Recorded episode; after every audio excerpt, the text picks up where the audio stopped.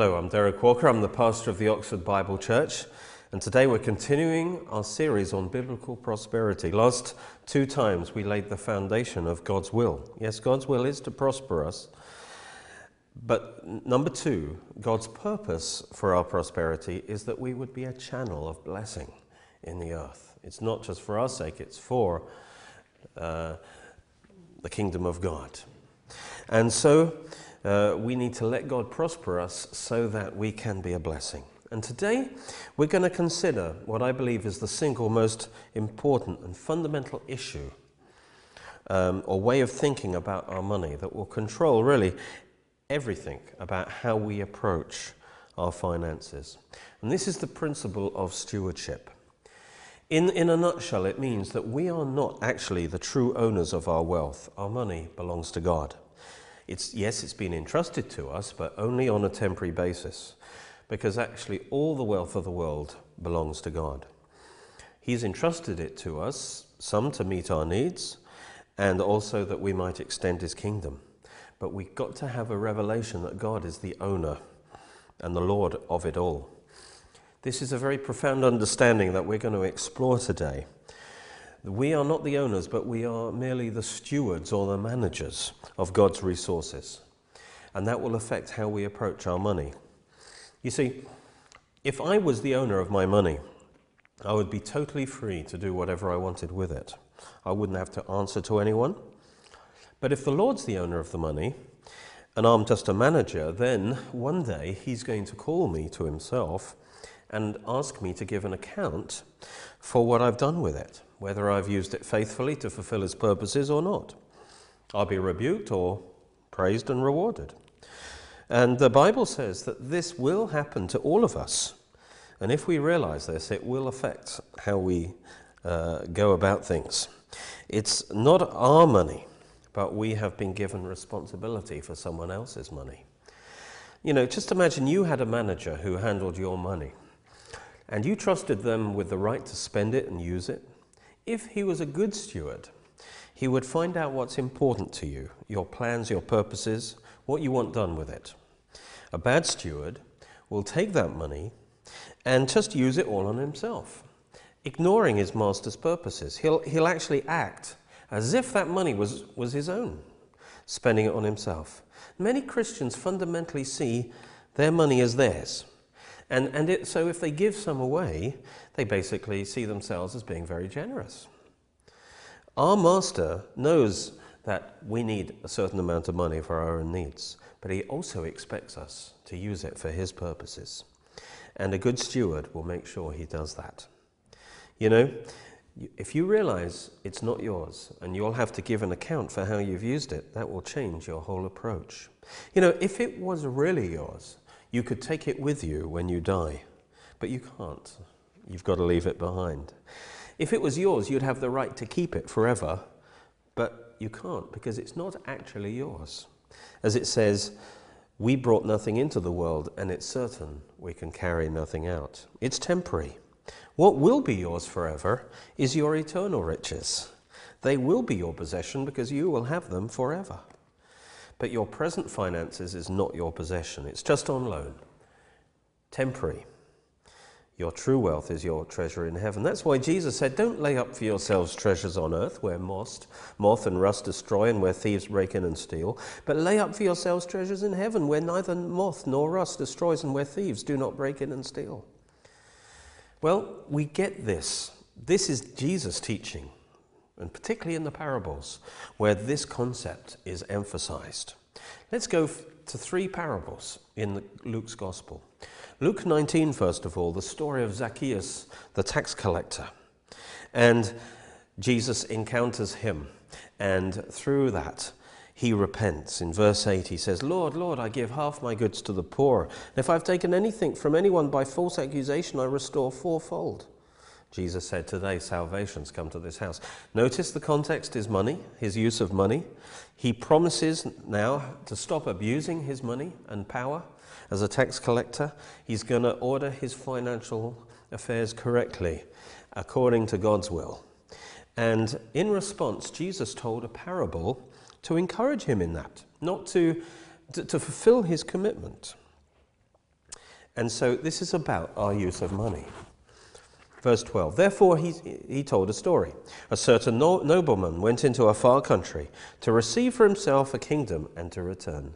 And this, of course, is a picture of Jesus who went to heaven to receive a kingdom, and one day, soon, he will return. In the meantime, it says, he called ten of his servants and delivered to them ten minas and said, Do business till I come. I want you to notice whose money it is. It's the master's money. And he gave that, his money to his servants to do business, to occupy till he comes. And that's our situation. We're his servants. But it's his money. And we are to use it for his purposes. But his citizens hated him and sent a delegation after him, saying, We will not have this man to reign over us. The world, that's the world that says we will not accept Jesus as Lord. But the servants do accept Jesus as Lord.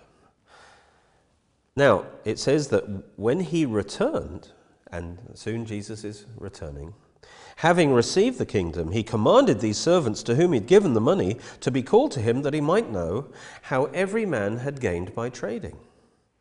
And so now they're going to stand before him and give an account of what they've done with his money. Then the first came saying, Master, your mina. Whose mina was it? It was the Lord's mina. Your mina has earned 10 minas. He says, I've been busy for you. I've been using your money fruitfully. And it's 10 minas. And, you know, we, sometimes we can think, well, look, I've tithed, and the 10% belongs to the Lord, and the rest of it's mine to do whatever I want with. No, the 100% actually is God's. And you'll have to give an account for all of it, not just the tithe. And he said to him, Well done, good servant, because you were faithful in very little, have authority over ten cities. That's a good return on his investment. Now, I want you to notice that although those ten minas was a lot, Jesus said that's a very little. You see, in God's eyes, the money we have now, I don't care how rich you are, to God, that's very little. It's pocket money compared to heaven's riches.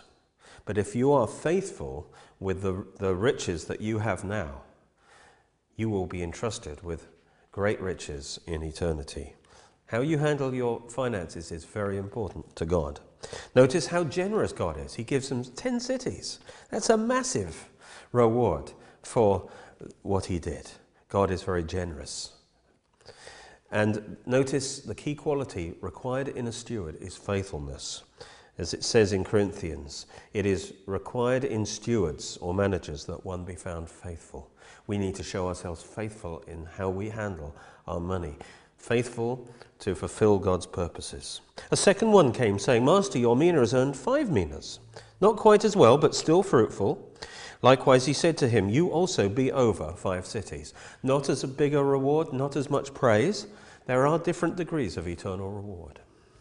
Then another came, saying, Master, here's your mina, which I've put away in a handkerchief. I've done absolutely nothing with it, for I feared you, for you're an austere man. You collect what you did not deposit, and you reap what you did not sow. And this was a lie. He believed a lie about his master that he was austere, he was mean, he was unfair, he would even steal, he was ungenerous. He didn't try and do anything with that money because he didn't believe in the goodness of the Lord. That, in fact, he believed that any money he earned, the master would just take it away from him. He would steal it even. In other words, this servant saw that money as his own. And, uh, and he, he did not believe also that the Lord would be generous to reward him. And so he didn't even bother to do anything from the Lord. And so he was wrong because the Lord is generous. And if you're faithful with your money now, God will reward you generously. But basically, he also did not see that he was, uh, you know, he, he felt the Lord would just take what wasn't his. But it's all the Lord's money. That's the first thing you have to understand. And then he said to him, Out of your own mouth I'll judge you, you wicked servant. You knew, did you, that I was an austere man, collecting what I didn't deposit, reaping what I didn't sow? You know, he wasn't admitting that was a true accusation. He said, Well, if that's what you thought of me, why didn't you put my money in a bank? Notice, my money It's the Lord's money in the bank that it might earn some interest. And he said, Take the mina from him and, uh, and give it to him who has ten. He lost all his rewards, and the rewards were given to the faithful one.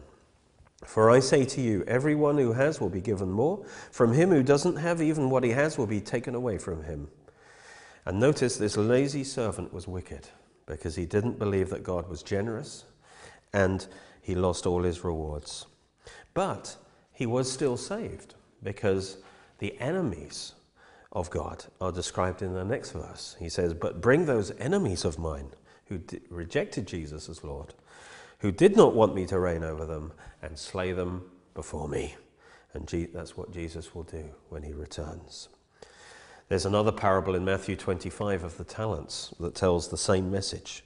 The key revelation here is that the money did not belong to the servants, it was entrusted to them. And I'm sorry if that's bad news, you know. But just, it's a thing that we, you need to get to grips with. This is not your money. You're going to give an account to the Lord how you have spent it. You know, if you gave, if, if you gave someone, if someone gave you a thousand pounds, how you deal with that money is going to be very different if it's actually your money to do as you please, or you've just been put in charge of that money, your attitude will be very different. We've got to get it into our heart. We're going to give an account and we're going to be rewarded for how we use God's money. And that brings us on to our next parable in Luke chapter um, 12 about the rich fool. He was a fool because he thought that his money was his own to have forever. Then he said a parable to them The ground of a certain rich man brought forth plentifully. This was God's financial blessing on him. It was God who was giving him this wealth. And he thought within himself, saying, What shall I do because I've got no room to hold all these fruits? What should he have started to do? Start giving. And God could have blessed him even more. But he wasn't thinking about God or people, just himself. So he said, I'll do this. I'll pull down my barns, I'll build bigger barns, and I'll put all my fruits and all my labor. And all he's concerned about is storing up more and more for himself. This will keep me going forever. This is mine forever. And I will say to my soul, Soul, you've got much goods laid up for many years. Take your ease, drink, eat, drink, be merry. Totally self centered. He sees it as his money. God's not in the picture. Guess what God said to him? You fool.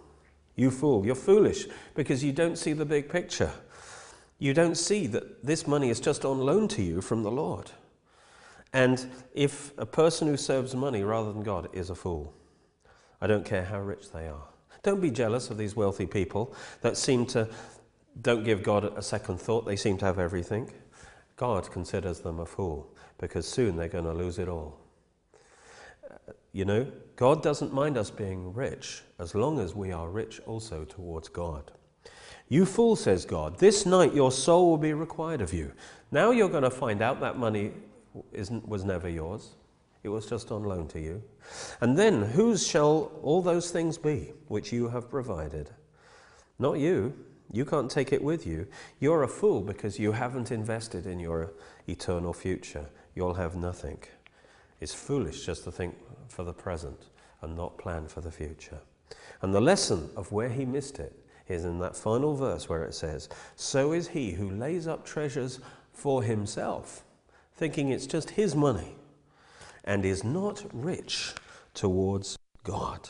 Had he realized it was God's money and that he needed to be rich towards God and use that money for God's purposes, then he would have been such a blessed man, not only in the present life, but also in eternity. But he was a fool because he just thought it was his money to do whatever he wanted with. And it was short sighted.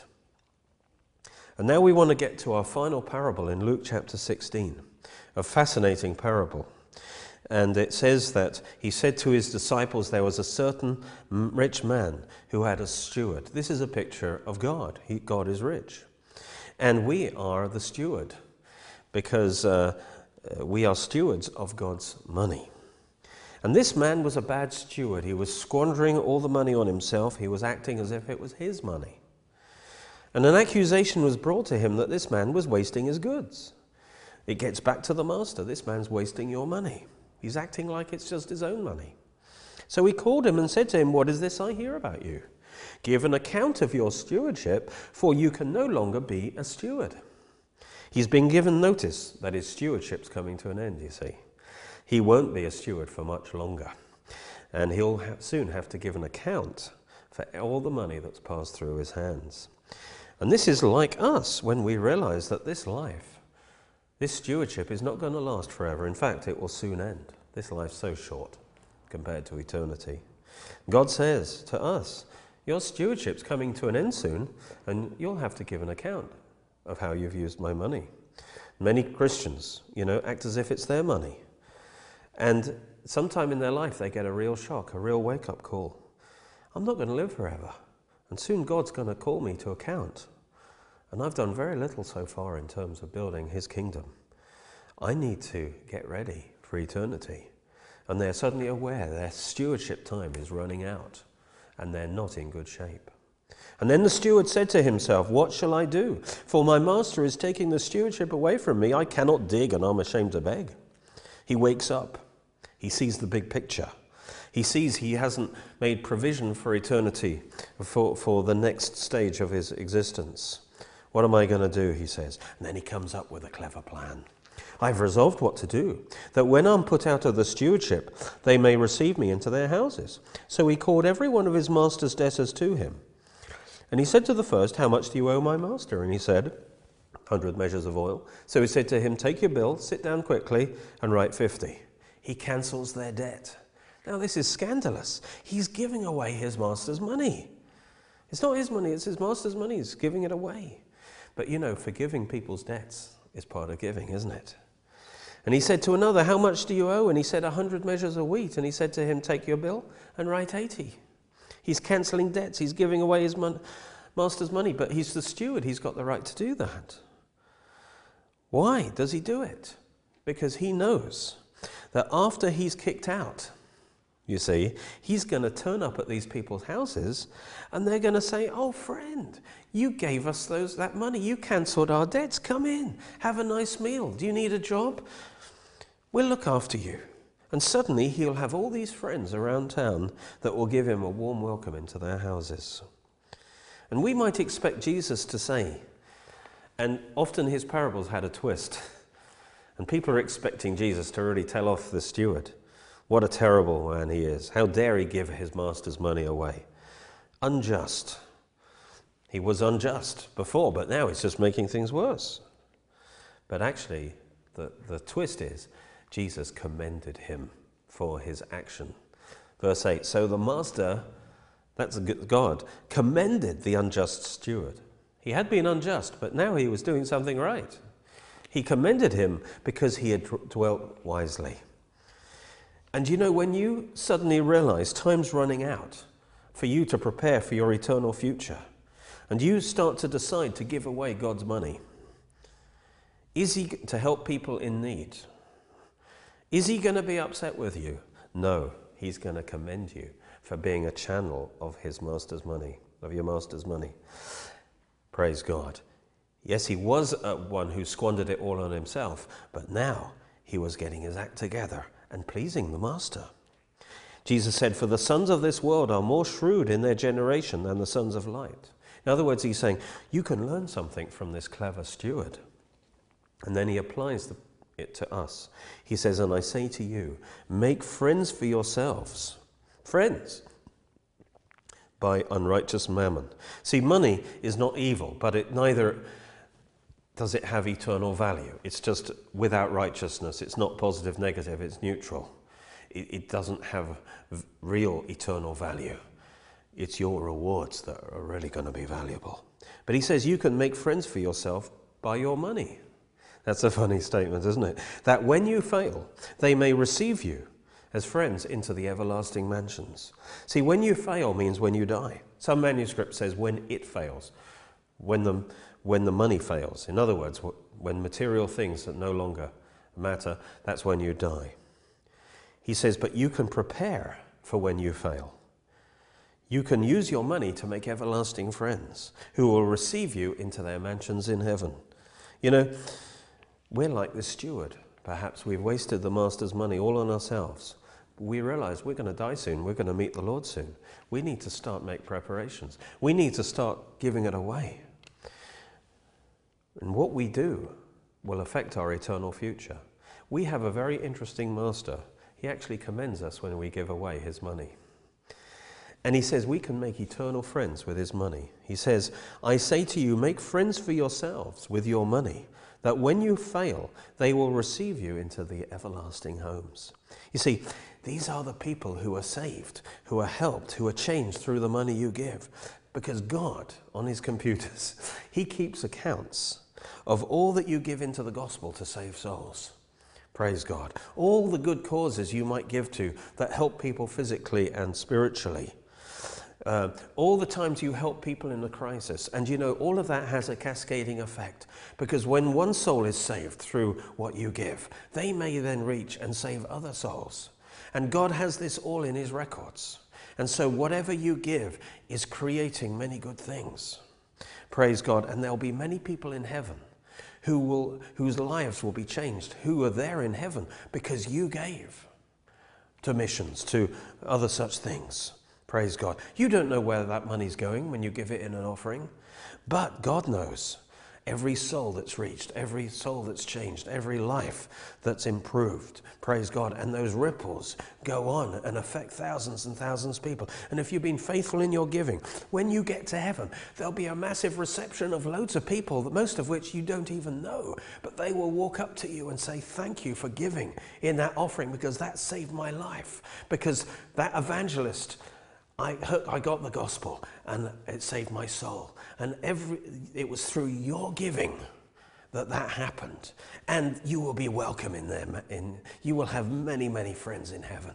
But if you have not used that money right, if you've spent it all on yourself, treating it as your money, then there won't be any reception committee for you because you will not have reached any lives at all. And what a sad thing that would be.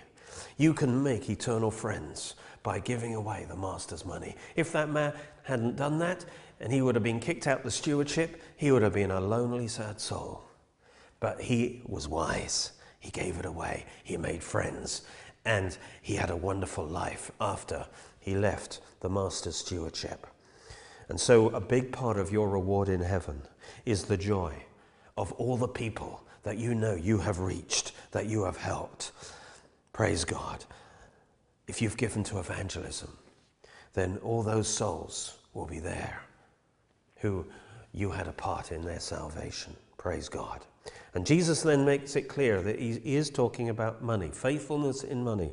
He says, He who is faithful in the least is faithful also in much, and he who is unjust in the least is also unjust in much. And this is the general principle. In any area of life, you have to prove yourself faithful in the little thing.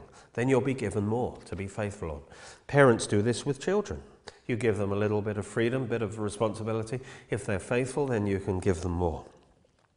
And if you show yourself faithful in the little that you have, God can trust you with more in this life. Don't say, well, when I get a million pounds, then I'll start giving to my church. That will never happen. You need to be faithful in the little that you have now and give out of that. And then God can give you more. And then Jesus applied the real, this general principle to our money. He said, Therefore, according to this principle of the little and the much, therefore, if you have not been faithful in unrighteous mammon, money, who will commit to you the true riches? Notice he's saying that money is the least thing. We think it's the main thing but to God it's the least. But it's important. He says, because unless you prove yourself faithful in the least, in the area of money, you know, because it's least, because it's nothing compared to eternal riches. But your true wealth, by the way, is not what you have down here, it's what you're building up up there.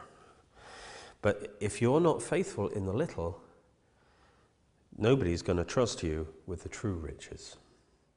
And so your money is important. It might not seem spiritual, but how you handle your money affects greatly your eternal rewards. Are you using your money for the kingdom of God?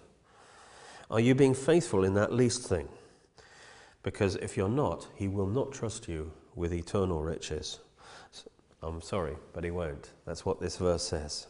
Verse 12 If you've not been faithful in that which is another man's, notice what we have in this life is not ours, it belongs to the Lord. It's another man's.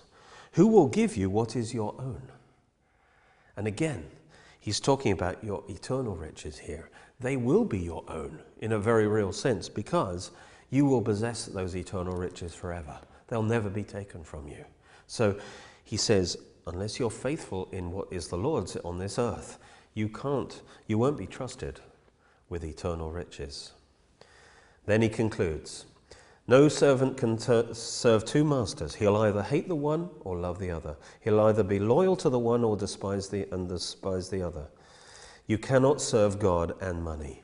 He's saying you've got to make a decision now over your money. If you're going to be faithful in your finances, you've got to make that decision that you're going to serve God with your money. You're not going to just love money and reject God. You are going to love God with that money. How, what's the first key there? The key is to realize it's not your money, it's God's money. And therefore, you're going to be faithful with it. Don't be a foolish man who thinks it's his money and end up losing everything. Be wise. Realize that's God's money and be faithful with that money and use it and give it for the kingdom of God. And then, praise God, you will have eternal riches forever and ever.